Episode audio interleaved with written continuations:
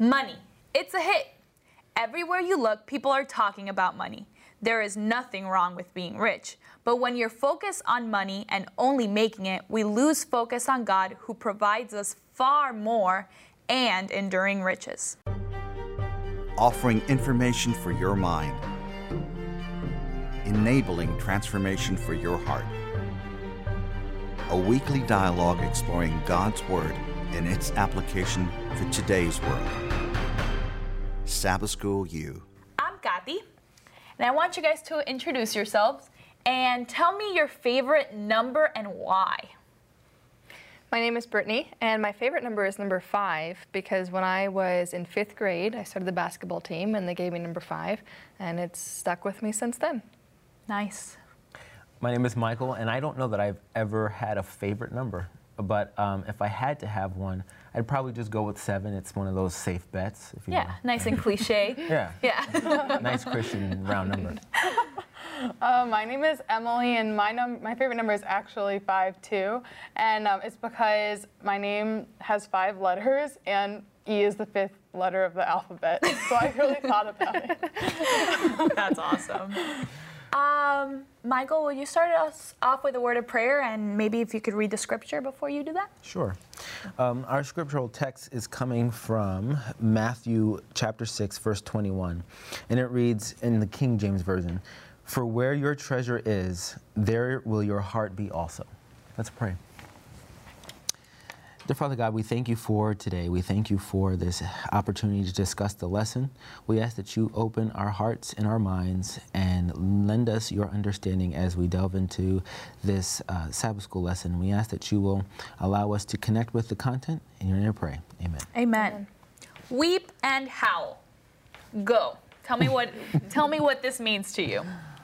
Like what comes to your first thing that pops up into your head when you hear weep and foul and howl. Not foul. Well, the first thing that pops up in my, head, just with the, the, the words they chose to use, weep and howl, a dog at night. Mm-hmm. When you know when you had to leave a dog out at night, if you ever had a pet, the sound that it makes is like weeping and mm-hmm. howling, like they, it wants to get in. Yeah, I think of coyotes. My parents have coyotes out in their back property, and you hear them Like they all own the time. them? No, they're just Oh, wild. oh, I was But you hear them all night weeping and howling, and that's the first thing I thought of. Yeah, I thought of like, well, a wolf. I mean, it's all kind of like the same kind of animal, but yeah, like howling instantly. Wolf.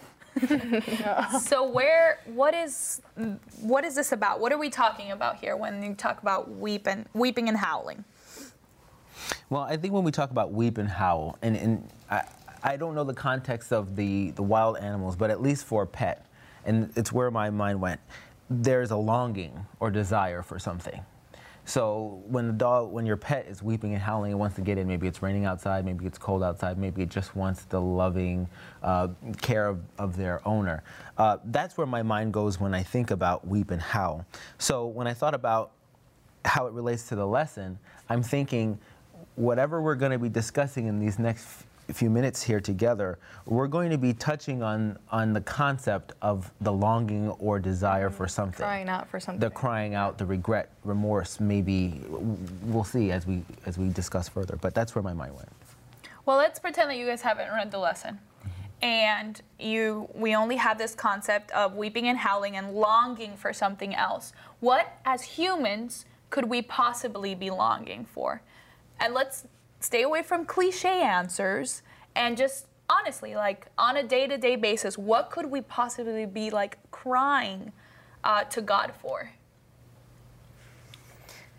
I think one of the more common things is relationships. Um, I think people long for relationships and kind of go after them, cry, you know, to have them in their lives. But also um, wealth is one of the big things, and success and materialistic things. Um, those are the first things that come to my mind. Yeah, I was gonna say acceptance, which is kind of along the lines of relationships. You want to like be liked by others, and also um, I thought of something along. I can't think of a better word, but like knowledge, like mm-hmm. starting your day knowing what's gonna happen. Like I don't like waking up and being like I don't know where today's gonna lead. Yeah, I'm the I long, way. I long for foresight. Like I know it's mm-hmm. not possible, Yeah. but I would like to keep myself from making unnecessary mistakes or knowing what to do in a particular situation so I don't feel displaced. longing for foresight. Mm-hmm. That would be one of the things. But definitely, I think relationships hits it on the head.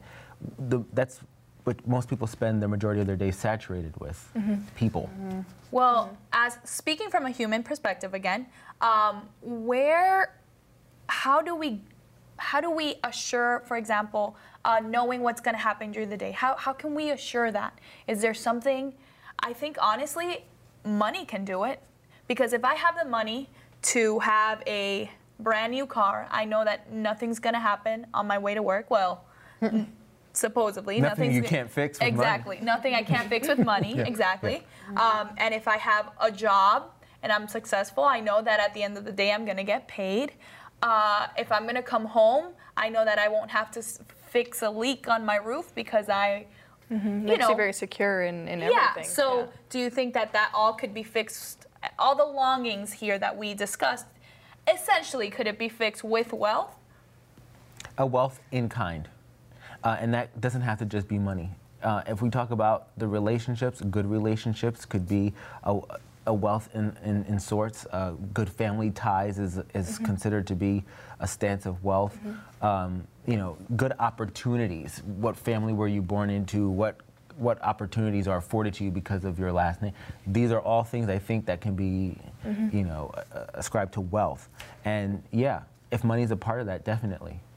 I think an essential part of having money and wealth and riches is knowing how to manage your money. Mm-hmm. And the actually chapter 5 of James talks a little bit about this. And I was wondering do you guys can you guys think of anybody in the Bible that is we can take an, as an example for managing their money well? Well, the first one I thought of was was Joseph. That was the first one that came to my mind. Joseph, many colors. Joseph, coat of many colors. Joseph, the ruler. We've Okay. there's many uh, subtitles for him, but I think um, I think the greatest depiction of how wealth was managed to me when I thought of the characters was through Joseph, and and God blessed him for for his dedication to Him and placed him. Um, in a position where he had to manage the wealth of a nation. And in that context, we're talking about their food, their food source during the seven years of famine, and, and, and how he chose to, to manage that crisis during the seven years of plenty. And if we look at wealth, not just monetarily, but in, in, in things, uh, I think he was probably one of the best examples we have in the Bible of how someone managed it well. In the lesson, one of the examples was um, Peter. And I think that he wasn't really an example of wealth as in money, but as we said, it doesn't have to be money. It can be a wealth of other things. And so, like, the lame man came to him and was like, Please help me. And he said, I don't have anything to give you because he didn't have any money, but he had a wealth in his relationship with Jesus. Like, he knew Jesus so well that he could help this lame man with some, with some other form of wealth and not A wealth of knowledge. Exactly, a wealth of knowledge. Yeah. Mm-hmm. So there's, I think he handled it well in that situation. I think even just as commonly, or maybe even more um, commonly in the Bible, is depictions of how people don't manage their wealth well. Um, and I think we can learn just as much from, from those examples and those stories as we can from somebody who does manage it well. We can pick up lessons from that. So um, I think we can look at both sides of it. Um, another part of James 5, which is uh, what we're concentrating on in this uh, lesson, talks about repentance and godly sorrow. And we'll eventually come and tie this back around. But what do you guys remember according to the scripture? What what does James touch on about this? I had a little bit of a hard time with this question, um, but I think one of the things that James pulled out was that uh, a lot of times with our wealth, we, we weep and we howl for it um, when it's taken away from us. And um, one of the things I think he pointed out uh, in the lesson here is um, he urges those who stubbornly hold on to their wealth to weep and howl. It's as if their impending judgment is even now being poured out. Uh, and then the lesson also talked about how a lot of times the wealthy are they become wealthy or they continue being wealthy by taking away from the poor. And that's where it really becomes dangerous. Wealth isn't necessarily a bad thing. Yeah, like that's what I was going to ask. It, we're talking about wealth like it's something Right, Right, but it's it's how you manage it. If if Yeah. you're taking away from the poor, or taking away from somebody who isn't as wealthy, in order for you to gain more, that's when we come to these ideas of repentance and godly sorrow. So um, I think we need to look at it from that angle, not necessarily that it's always bad, but mm-hmm. So why why is it that us in our daily lives, or maybe as Christians, we'll put it like that, we hear a lot of negative connotations towards wealth. Uh, why is that so common? Why why have we learned to kind of accept that as a society? You know, you oh those are snobs because they have a lot of money. Like why is that a mentality that we have sometimes, especially in the smaller churches? I think it's because of what people do with wealth. It, uh, you know, you can have wealth and be frivolous, and that can be a bad thing. And then you could be, you can have wealth and be a hoarder of that wealth, and that could be a bad thing as well. And um, so, you know, what are people doing with wealth that gives it this negative connotation? And and from what what what's it's talking about in James 5, 1 through 6, it even just it talks about describing the degenerate state of the wealth they had. Their their robes were moth eaten. I mean, you have so many um, garments of material wealth, and, and you can't even use them all. The moths are getting to them. Their gold and silver has cankered, and uh, cankered, and and and this. This means basically it was, you know, rustifying and things like that. I don't even know if that's a word. Rustifying? But I feel like I just made it a word. And I just feel like that's the state that these these folks were living in with their wealth they have so much of it. They can't. you know, yeah. what what could that have gone toward? And, and God doesn't say to get rid of the wealth, but you know, if you are going to get rid of the wealth, how are you going to dish it out? Are you mm-hmm. going to further the message of God? Are you going to use that to bring someone to God? If you're leaving it locked up, you know, it becomes this thing that you've now given so much of your time and attention to. It almost becomes an idol. Uh, well, when you're talking about idols, you know, sometimes it comes to a. We all know that money can become an idol. And we all know, we've seen it in the Bible where, you know, wealth has become a priority versus our relationship with God. But again, we're faced with the question of how do we know it's happening? How do we prevent it from happening? How, where's the line? Uh, where's the line of us knowing that, you know, like we're, are we serving the money or the money serving us? Where does, where does that line lie? I think um, two good questions to ask uh, when you're dealing with any kind of wealth or managing wealth, money, or whatever other kind of wealth you're, you happen to be um, have. Well, you're a financial person. I am a financial person, yeah. Yeah. So I focus on the money a lot. Um, but two good questions to ask is one, is this furthering God's kingdom in any way? Um, am I doing anything to help others um, draw closer to God or build up the church? Or the second question, is this doing anything to detract from somebody else's spiritual life or from from the church as a whole? Am I am I refraining, you know, holding back something and and uh, making somebody else falter because of something that I'm doing with my wealth? Um, so I think if we ask those, ourselves those questions with any kind of instance where we're managing our wealth, then that can help us really be sure that we're on the path to um, not having money serve us. Mm-hmm. Well, I have a kind of a weird question. So we, you talked about a puppy for weeping and howling.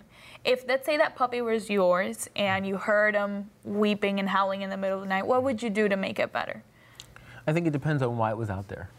And you know, if if if the dog was out there because it needed to be out there for a certain amount of time so it could do its business, then you know it has to stay out there. You know, there you know, it's been inside all day. It's it's eaten. It's it, it's taken partaking of beverages. It has to be outside for Partaking of partaking of beverages. beverages. This is a fancy dog. you know, you know what I mean. But like, it has to go for its walk. And and some, you know, if you have a closed-in yard, you can let your dog out. Maybe you have to walk out. But I would think there's a reason why the dog is out there.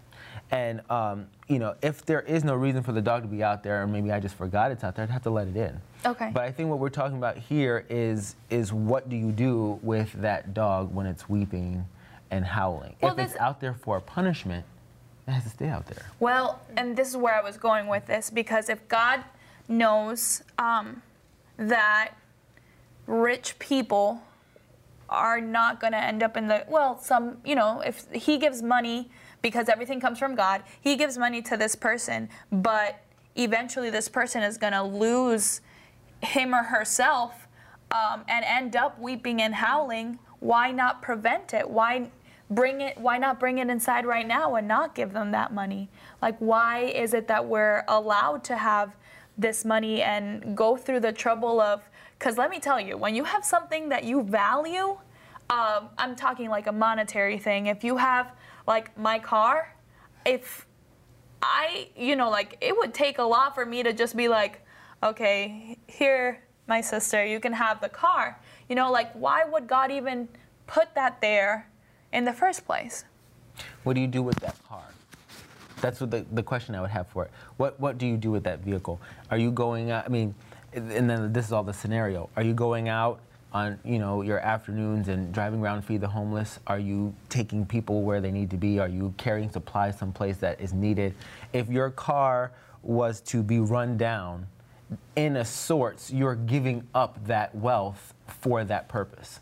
And I believe that when people give up wealth in in the purpose or the intent to serve God, God blesses you in mm-hmm. turn. So, you know, maybe you never thought that you'd ever have a better vehicle than the one you have today. But but maybe that's the blessing God returns to you. And so that's how we know that wealth isn't always a bad thing because we see the riches bestowed upon many people in the Bible once they displayed that their intent with their wealth was to do well mm-hmm. or to do good for someone else in, in, in, reference to what, what Christ would have us do. Mm-hmm. And so um, I think, you know, no one is, is going to readily come to the conclusion without some sort of study, understanding, or spiritual walk, oh, I'll just give up my, my wealthy, my things of wealth, whether it be material or stature or, but I think if you're giving of it to its depletion towards an end that helps further Christ, I think that's what we're talking about when we're talking about giving up wealth. I think it can also, um, you know, you kind of asked, why would God give us something that that potentially could tempt us or, or detract from his kingdom. Um, and I think by providing us with, with wealth, we're given the opportunity to not only grow ourselves, um, but by being challenged of what to do with this, but also the opportunity to grow his kingdom. And so if we're never given an opportunity to mess up, we're also never given an opportunity to grow. Mm-hmm. And so this allows us to be tempted because that's the only way that we can grow. Um, and we have the choice of what we're going to do with that money if we're going to money or other wealthy things, um, how we're going to use it to further God's kingdom. I guess that makes sense. I just. I mean, Are you satisfied with that answer? Obviously not. But here's my thing, like, and I, I guess I've the way I see it is God is all knowing, He's all powerful, and if He gave me $2 million right now in this cup, actually, that wouldn't fit in there, but um, if God gave me $2 million, and I'm just being hypothetical here, He'd know that I wouldn't use it for good, so that's why He's not giving it to me. That's the kind of God that I would know, because if I had a child and I was giving them allowance and I thought and I saw that he had um, a certain a tendency to waste their money on candy and it was giving him cavities. I would stop giving him money or I would give him less money. Uh, and I guess I get your point that, you know, God is giving us the liberty to choose, but if he knows that I'm not going to choose that, why does he give why did he give me those $2 million? Well, why should we continue I think giving? You, you have to look at it a little differently, too. Um, we can't just assume that everything we have was because God gave to us. I think another way of looking at it is that God allowed us to come into it. Mm. And for what purpose? If, if, if, we, if we looked at it that way, we'd have to say, okay, everything bad that happens to me, God made mm-hmm. happen to me. Mm-hmm. God did Where I think yeah. sometimes things are allowed to happen for us to grow. And that's a hard concept, I think, for some people to, yeah, that's, to really that's wrap really around. Difficult. I, I definitely still try to understand it myself. But if I work off of that understanding and I, and I think about the wealth that some people are given, knowing that they're going to do wrong with it, I would actually see that as a curse, not as a blessing. And I think that's what we're finding here, that with some individuals, wealth actually becomes a curse because they don't know how to use it properly. They are not stewards of the wealth that God has allowed them to come into. Mm-hmm. And, and if you can't prove the stewardship within your own workings by how you choose to, to, to utilize your wealth, then I don't know how that can become a blessing in the end. And that's what we're seeing this concept of weep and howl. Mm-hmm. You know, they're, they're stuck in enjoying this pleasure and treasure now, but when it all comes down to the end, we find what the real outcome of, of their actions would have been. Um, one of the questions says, in practical terms, how can we learn to rest in the promise that somehow, when it's all over, God's justice will be done? And where my mind went with that was when God allows us to have this money and we don't use it properly, I believe that there's people that could could essentially benefit from the money that you would give to them that mm-hmm. aren't benefiting. And it seems like that's unjust. Like, mm-hmm. why would God give this person this money if they know that essentially that money could go to help these these kids that are starving or mm-hmm. uh, you know so how how how do we know how are we assured that God's justice will be I guess served at the end mm-hmm. um, in 1 Samuel uh, chapter 25, verses 2 through 11, it, it's pretty long, so we, we, can just read some excerpts from it. But it, it, it talks about some of that, uh, that concept. And, you know, th- this gentleman, and there was a man in Maon whose possessions were in Carmel, and the man was very great, and he had 3,000 sheep and 1,000 goats and was shearing his sheep in Carmel. And it goes through, it goes through the entire, the story with uh, Abigail, his wife, and Nabal and I don't know if I said that right, Nabal, Nabal. um, but if we skip down, it talks about David sent out 10 young men. This is verse 5. And David said unto the young men, Get up to get you up to Carmel and go to Nabal and greet him in my name. And this was, I think, in an attempt to, to, make, a, to make amends and to mm-hmm. kind of introduce himself. And now I have heard that thou hast shearers, now they, thy shepherds, which were with us. We hurt them not, neither was, neither was there aught missing unto them all the while they were in Carmel. And finally, if we skip down to verse 9, it says, And when David's young men came, they spake to Nabal according to all those words in the name of David and ceased. Basically, Nabal responds at the end and says, Shall I then take my bread and my water and my flesh that I have killed for my shares and give it unto men whom I know not whence they be? Mm-hmm. This is basically describing the personality of the individual we're describing here, mm-hmm. who will meet this this end of the weeping and the howling. Mm-hmm. All of this wealth, all this treasure that he has, and his deduction after stating all he has is, should I give them who I, I don't know? Yeah. And, and, then you know, if you, if you move throughout the other scriptures that that accompany the the Sabbath school lesson, we're talking about what would what greater good would that have been to have given of those things. So while your question is, why does Nabal get this wealth when there were people or there are people who could have used it? Why wasn't it bestowed upon them? I think we have to go back to what was the intent of this coming into wealth? What was the purpose of it? And I think that um, we're all given this opportunity where we have to make these decisions. Are we going to do the right thing with our wealth or are we not? And I think for people who can't make that decision, to do the right thing, sometimes it's best to give it up. And when you give it up, how will you do it? That I think mm-hmm. applies to everything in our life, not just wealth monetarily, but our relationships. If we talked about wealth being relationships, to be a true Christian, you have to have the, the right kind of mindset, the right kind of influences. Do you need to give up that wealth of relationships in order to be the person God would have you be. Just what are your thoughts on, on well, where I'm going with you, this? Well, you bring up a really good point because sometimes I'm just going to go specifically on friendships. We, as humans, we have to know uh, where our priorities lie, for lack of better word, because sometimes we do have to give up friendships, friendships that mean the world, relationships that mean the world, offer you know something uh, that God wants for our lives. And the same way we hold on to friend, the same way we hold on to money, we hold on to those friendships, we hold on to these relationships, even to family that essentially uh, it's not. It's gonna cause some weeping, weeping and howling at the end of the day. Mm-hmm. Um, what do you? What are your thoughts on that?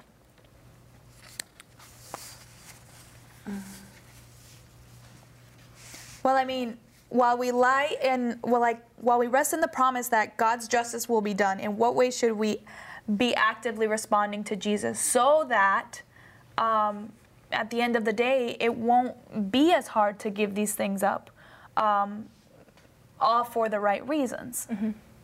I think um, both the, the last two questions that we asked about um, practically, how can we kind of be okay with the fact that there is going to be injustice, injustice in the world, um, because wealth is not distributed equally, and people uh, have a sinful nature, and so they're going to hoard it. And and this talks about how you know some people get rich by exploiting others, and it's just it's not fair. They get away with it, and so we can get all caught up in these frustrations and these injustice, you know, feelings that we have about things aren't fair, but in the end, we know that God is going to show justice and things will be evened out and, and things will be fair in the end. And so for now, the way that we handle it, I think, is we can do everything that is in our power to be able to encourage those around us and with our own wealth by showing them, you know, how we can distribute it equally and serve those around us, the poor and, and the widows and the orphans, and um, do our best to do our part for the world. Because essentially, these things aren't ours. These uh, relationships, this wealth, all this stuff doesn't belong to us at the end of the day. And just to remember the the understanding or the from the Beatitudes, you know, those who are without now will receive riches later. And you know, while that might be their plight on earth now, what we know that from Scripture there is justice. There is an end that that will be met that explains the unexplained. And um, Luke 16, 19 through 31, and I'm not going to read it all because it's, you know, take up our time, but it just basically talks about the, the story that was told in, in, that, in that book about Lazarus and Abraham and the rich man, and how this poor beggar on the street ended up going to heaven while uh, the rich man ended up in Hades, and how he didn't understand how this how this was the outcome. Mm-hmm. While Lazarus now has everything, this rich man wants Lazarus to go back from the dead and warn his family. And and just think about it. If if people who had the wealth they had today had a chance to go back and undo it, would they? Thank you guys for being here today. If you would like to contact us, please visit our website at www.sabbathschoolu.org. That's www.sabbathschool, the letter U.org. Remember, the goal of Bible study is information and transformation. It's for the head and for the heart. For Sabbath School U, I'm Kathy Britton.